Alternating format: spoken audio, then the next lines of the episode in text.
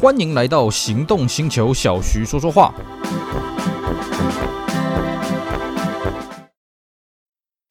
纯正欧洲制造，Skoda Comic，新年式搭载全速域 ACC 与车道智中，搭配全彩数位仪表，全部拥有就是这么简单。生活修旅新境界，Skoda Comic，Skoda 聪明的就懂。Hello，大家好，我是 Celsius，非常高兴呢，又在这边跟大家空中来聊天。今天呢，我们延续上一次的话题，我们继续来跟各位聊聊拖车的有趣见闻录。好，呃，这个拖车呢，我们还是在这边跟各位不厌其烦的讲一下了啊。我们一般拖车呢，分成所谓的拖板车，就那种运货物的哦，那种拖拉库卡车那种。那还有就是所谓的拖曳的这种什么露营车啦，哦，这个加挂这个尾车。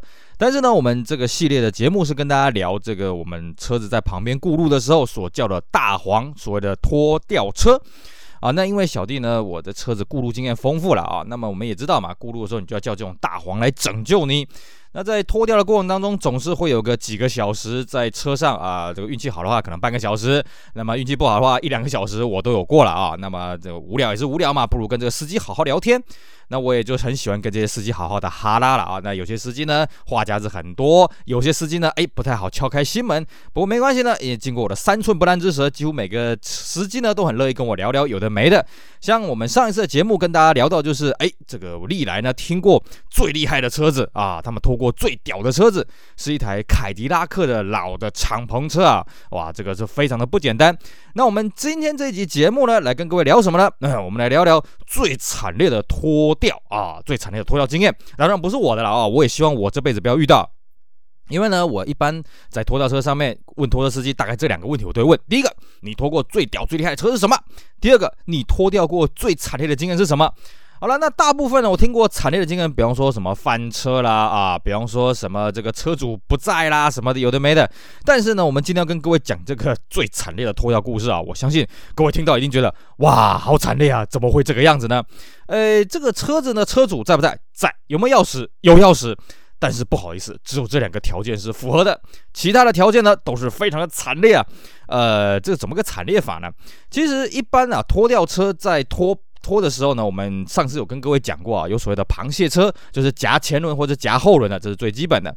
那大部分我们看到都是所谓的全载式的，就是你可能用一个平板，不管是斜的或者整个平的放下来，那把车子给弄到这个板上上面去的了啊。那一般平板的呢，既然车子要上去，所以它有所谓的宽度的一些问题了。那我一般跟这些拖车司机在聊的时候，哎，你们拖过最大的车是什么车呢？大部分跟我讲，大概是叫 BMW 的 X6，或者是这个保时捷的修理车凯宴啊。那这个车子呢，你看它外形虽然不是说非常的巨大，可这车子呢是超级宽的啦，所以通常呢，他们都会把两边的这个这个护斗的这个护板啊都给磨到这样子了。所以他们说哦，在开这种叉六啦，或者是开这个保时捷的修理车卡宴的时候呢，就要特别的特别的小心。那么今天的故事主角呢，也是一台保时捷的卡宴，所以呢，刚刚扯了一大堆，就要告诉各位啊，这个车子是很宽的啊。那么地点在哪里呢？地下室，而且呢是什么呢？地下的机械停车位，哇，这真是太精彩了！各位，如果你有在租车位跟我一样的话呢，你就会知道啊，我们车位一般分成这个露天的啊，还有平面的，还有坡平的，还有就是机械的啊。那当然，机械还可以再分，你是机械这个下去这个车道的呢，还是全面机械的啊？但是不管怎么样，今天这个苦主呢是地下室的机械停车位的地下层，一台保时捷卡宴。那如果各位停过这个机械停车位，就知道啊。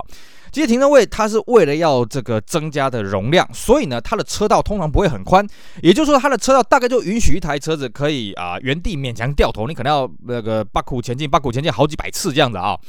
所以呢，这个车子在拖吊的时候，它的操作空间是很低的。第二个是什么呢？一般地下室它有所谓的限制高度，因为它有一些消防管线啊、一些水管什么夯不啷当的哦，所以拖吊车基本上是进不去的哦。那我们在地下室，不管是坡平的或者是这种机械的哦，如果你车子完全动不了啊，完全发不动啊，你也不可能推出来嘛，对不对？因为地下你这样子推上坡，你是不可能推得上去的。所以呢，通常它是会分成两段式的拖吊，就是什么呢？它一开始先叫一台小吉普或者小型的这种越野车啊，这个马力很大的这种车子呢，先用这个绞盘把你的车子拖出来到平面了之后啊，再让这个。拖板车啊，不是板车了啊，就全载式的拖车，让让你的车子拖上去，所以要分成两段。但是啊，各位要了解，机械停车位呢，本身你在拖的时候，因为你前面的操作空间很小，我们知道啊，这个绞盘在绞的时候最好是直线的绞，你如果是九十度的绞呢，那个会有问题啊。所以光是怎么把这台卡宴呢从停车位弄出来，哎，就是一个大问题了。当然，讲到这个把停车弄把这个车弄出来是为什么？因为这台卡宴发不动，而且更糟糕的是什么？这个车非常宽，所以它是占满了整个这个机械停车格啊。那么这个一败了啊，所以你在拖出来的时候呢，你车子一定要非常的直啊，不然你磨到旁边呢，又增加这个所谓的摩擦力。那再来雪上加霜是什么呢？这台车子呢，轮胎都没气了，四颗轮子都没气了。也就是说呢，这台车子它已经放了一段时间没动。那另外一个啊，保时捷凯宴这种车子毕竟是高级车嘛，保时捷，所以它是有配备所谓的这个气压避震的啊。那不幸的是，这个气压避震又坏了啊。那各位不知道有没有印象？你在路上啊，路边啊，有时候修车厂外面，你看到一些啊，这个高级的双 B Lexus、保时捷什么的，你看，哎，为什么那车车整个趴下去了？趴下去就是因为它的这个气压避震坏掉了啦。那这台凯凯宴呢，也是气压避震坏掉，所以它气压避震坏掉了之后呢，轮子是可以动了哦。它原厂的设计不至于到那么蠢，让你这个轮子完全卡死。但是呢，你的方向盘就没办法转向了。哇，这真是超级大考验啊！最重要是什么呢？那大家会说，那我们先把轮胎打气起来嘛？哦，就是这个轮胎既然没气，我们先把它打起来。不好意思，它那个机械停车位非常的窄小，所以呢，这个人勉强一个人进得去啊，那个车门勉强打得开，就这样。你说你要接这个什么这个充气机啊什么的，那个线不够长，没有办法。也就是说呢，你必须在轮胎没气的情况下把这个车把它给弄出来。哇，讲到这边，各位是不是觉得非常的惨烈呢？是啊，呃，也真的是衷心希望各位不要遇到这个情况。那么还有一件，还有一个事情也要跟各位讲一下。我们一般在停机械停车位的地下停车层呢，通常会遇到一个问题是什么？其实，因为这个机械停车位它本身升降嘛，可是我们一般轿车啊、修理车的引擎是在车头，所以呢，这个车子的比重呢，前面会比较重，后面会比较轻。那因为机械停车位都是规定你要倒倒车把库进去的啦，也就是说呢，机械停车位它停久了，因为你的车头比较重，所以它靠近车道这一端呢，它会比较稍微倾斜一点。换句话说，它通常跟地面是有个断差的。机械停车位本身会比较低，路面会比较高。也就是说呢，你当就算你车子推动了啊，你把那个车子拉动了。你要把车子拉到这个车道上面的时候，你还要稍稍微爬一小个阶梯了，哇，这真是不得了！而且呢，卡宴也好啦，这个 BMW X6 也好，这个车子车重了大概有两吨了啊。那再加上呢，这种地方呃，我们刚刚讲操作空间很小，所以呢，这个小吉普的这个绞盘是没有办法去绞到这个车子的，怎么办呢？啊，只好用最后一招了，什么？大家来拔河吧，力拔山河西呀！啊，这个这个吟诗一下啊。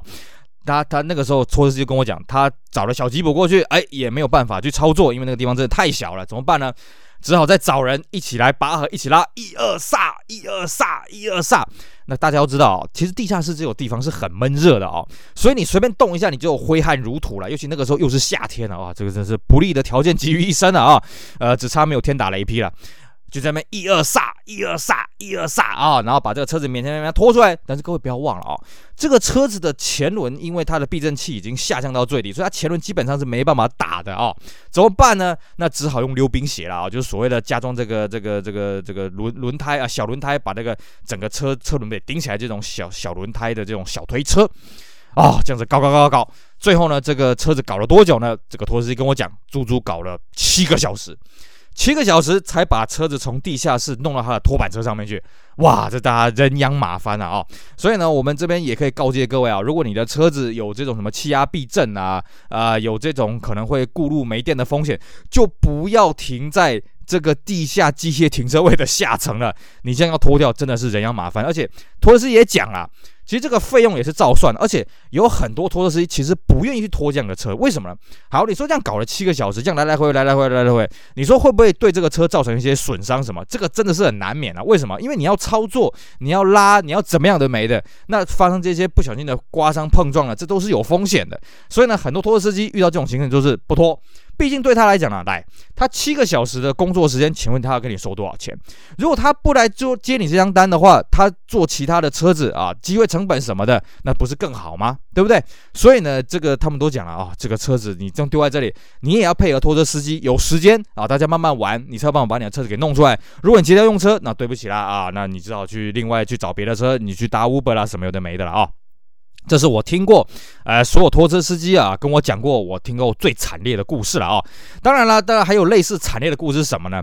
我也还听过一个了啊，就是一样是一台高级车，一样是气压避震器坏掉，一样在地下室的停车场，不过这它稍微好一点，它呢是停在平面的地下停车位。可是呢，它的轮胎完全咬死啊，这个原因不明，就是轮胎已经完全没法动了，怎么办呢？啊，那也只好把它装上溜冰鞋。那溜冰鞋装上去了之后啊，好不容易把车子拖到平面上面去，那怎么把它弄到那个板车上面去呢？没有办法，只能用吊背把它吊着。那这个车轮啊，还有这个车窗五花大绑，嘣，这样弄上去。然后呢，等到拖到这个原厂的时候呢，再把它。嗯五花大绑，再把它弄下来了啊、那那个车主真是气死！哎呀，这个车子还新车啊，怎么就发生这种事情、啊、什么的？哎呀，没办法，谁叫他买到了车王啊，真是倒霉了。但其实啊，我们现在车子这么的高级，配备这种气压悬吊的高级车，这种进口车比比皆是了啊。所以呢，拖车师也常常在讲，哎呀，这种气压避震器的车子啊，真的拖起来真是很令人伤脑筋了啊。那另外一个令人伤脑筋的呢，我也问他们，哎，那你们有拖过特斯拉？他说，哎呀，常有啊，尤其在高速公路上面啊，这个特斯拉这个拖掉的频率是很高的。为什么？两个字，没电。他们其实也讲了，特斯拉这种车子你在市区里面开，如果你是上下班代步的话呢，这很简单。可是呢，你要开长途的时候呢，这就有问题了。因为特斯拉这种车子，它要充电，不像我们加油站那么多，而且呢，不像我们加油站，撞一下，啊，五分钟就好了。特斯拉你可能一充电，你可能就要二三十分钟，而且你可能还需要等候，毕竟那种快充站也不是你随到随有得充的了啊。而且有些人他算这个里程会算错，或者是说呢，临时要去什么地方，临时起什么的，所以他们说，诶，特斯拉这个车子也拖过很多。但是呢，特斯拉他们是跟我抱怨的啊，特斯拉有一个设计上的问题是什么？它的拖车钩设计不良。所以呢，如果你在拖这个车的时候，一旦你车车子就是你前面的拖车在勾这个钩子的时候有点歪斜的话，这拖车钩很容易坏掉。所以也有不少这个拖吊车的业者是拒拖特斯拉的啊。那当然，相对的，特斯拉这个原厂本身跟台湾的某些这个拖吊公司有签这个合约，像我之前就有遇过一个，哎，他是这个特约的这个拖吊车的业者，他就跟我讲，哎呀，特斯拉这个车要怎么拖怎么拖啊，注意些怎么有的没的，夯不啷当的啊。的确了啊，这个车子让我们享受到科技的便利呢，不过哎，在拖吊的时候也要特别的注意了啊。除了这个之外呢，呃，有时候我们也在高速公路上面顾路嘛，对不对？那顾路的时候呢，呃，我就会问他们，哎，我们这样子拖吊上去整个全载，这样算不算货物呢？其实，在早年了啊，这个高速公路是规定说这个不算是货物，所以不用过磅。但是呢，这几年这个规定修改了啦啊。那其实拖车拖车司机跟我讲的呢，大家都不大一样。有的说呢，这个需要过磅；有的说不用过磅啊。但是呢，大部分我遇到的都是乖乖的再进去这个地磅站去过磅了啊。但我觉得这个其实没什么意思啦。为什么呢？你拖吊车不太可能去拖超重的车子，为什么呢？各位要了解。拖吊车本身它的原理啊、哦，它是引擎放在这个卡车的前面啊，就拖板呃这个拖吊车的前面，那后面呢去载我们被拖的车子嘛，对不对？如果说你今天被载的车子很重的话呢，其实根本就上不去。为什么？你一起步，你车头就会举起来。啊，因为这个惯性的关系，就会举起来，所以他们也是抱怨说，嗯，这种车子干嘛要要要进过磅站？不可能超载了啊！因为超载的话，这个车子非常的危险，重心太高，那么一下子就拉车头了啊！拉车头这种事情呢，我也跟他们聊过，诶。像比方说一些卡车，如果过路的话要怎么办呢？他们也说，第一个要让卡车呢这个货全部都卸下来；第二个要找那种大吨位的、哦。我们上期节目跟各位讲，有那种呃前面两个轮子，后面一一一排轮子的，或者是前面一个轮子，后面两排轮子的那种比较大型吨位那种二三十吨那种拖吊车。第二个是什么呢？如果说你今天被拖车子真的太重了，比方说像我们现在这个公路总局认可的板车啊，这种砂石车大概可以拖到四十八吨啊，这就是总重大概四十五吨左右了啊。那我们现在拖车没有到那种四十五吨级的拖车了，大概都是三十几吨的哦。那你三十几吨怎么去拖那种四十几吨的拖车呢？这就非常的危险，所以他才说要把货给卸干净。但是总是有一些时候没办法货卸干净，比方说什么呢？有一次啊，我在这个林口的爬坡道，就是呃，我要从台北往桃园的方向开的时候，发现哎，前面怎么在大堵车啊？那么开开开开，发现哦，原来是有这个砂石车抛锚了。哇，砂石车抛锚，你不可能在高速公路现场去分装嘛，对不对？那他那边又过了这个五股交流道，所以也没办法从五股交流道下去。他已经在这个以前的泰山收费站那附近了啦，怎么办呢？只好硬拖啊。那这个砂石是。斗是满载了啊！那我看到那个时候就发生一个奇景是什么呢？你就看到那个拖吊车呢，两台一起拖一台车，各位觉得两台拖一台，那是不是像古代那种马车啊？啊，这个双马这样的拉一台车这样，呃，比较像，但是有点不一样是什么呢？因为我们拖吊车不可能两台车并排，然后去拖一台这个拖车嘛，啊、一台这个故障车嘛，不可能这样的嘛。所以他们怎么玩呢？他们是一台拖吊车在前面，一台拖吊车在中间，然后再拖这一台被拖车啊，这台砂石车，然后呢，两台拖吊车中间绑了一个铁链。哇，这真的是这个双头马车了哦，这个算是个奇景。当然，这速度非常非常慢，因为这个沙子车看起来是全载的。那么他们还要爬这个林口爬坡，各位有开过都知道，林口爬坡非常的陡峭了啊、哦。当然没有比三义爬坡还要还要恐怖了啊、哦。不知道三义爬坡这样是不是要串台三连呃串三台一起连在一起这样拖了啊、哦？那好玩的是，在这台沙子车后面呢，又有一台拖吊车跟在后面了哦。本来我想说，哎呀，这台拖吊车司机业者这么的这个佛心来着，还帮忙压车，还帮忙护送了。结果我把这个过程呢讲给其他脱掉业者听了啊、我得到了蛮好玩的一个解释。他们是说，其实呢第三台呢是在看好戏，为什么呢？因为他认为呢前面的两台。不够力啊，还不够，一定要他进去。可是呢，可能那个业者觉得两台就够了啊，就是那个砂石车的业者可能觉得两台就够了，所以呢就把它晾在一边，然后他在那边看好戏。好，我看你们第一个铁链会不会断掉，第二个你们会不会拖不上去？如果你拖不上去，铁链断掉的话，那我就可以冠冕堂皇了，加入你们这个拖吊行列了。而且各位了解哦，我们一般小客车上拖吊车的起步价啊，大概就是一千五，那十公里。这种卡车、这种重型车上车的这个价格呢，就是另外一个世界了，而且通常是按件来计酬了啊，按这个状状况来这个浮动与呃浮动机制啊，所以呢，这台拖吊车在后面的那个其他拖吊车业者跟我讲，嗯，他应该不怀好意了啊，因为。人家这个你压在后面干什么呢？你就停在你原本待命的地方，你去等其他的抛锚车就好了嘛，你何必要这么好心呢啊？当然了，也有人跟我讲哦，他可能是拖吊业者派了三台过去，那么发现只要两台就好了，一台在后面就是 stand by，这个也是有可能的了哦。好，以上呢就是我们今天节目内容，跟大家聊一聊，呃，我们这个拖吊车司机跟我们分享的这个有趣的故事啊。当然，再次这个诚心的祝福各位啊，不要像我们一开始讲的这个最惨烈的，哎呀，你气压避震器的车子坏掉了，轮胎又没气了，又停在这个地下室的机械停车位的下层，哇，那真的是跟地狱一样了啊！这个这搞到人仰马翻，希望大家不要发生这样的问题了啊。感谢各位今天的收听，也希望大家去支持我们其他精彩的音频节目。我是 Celsius，我们下回再聊喽，拜拜。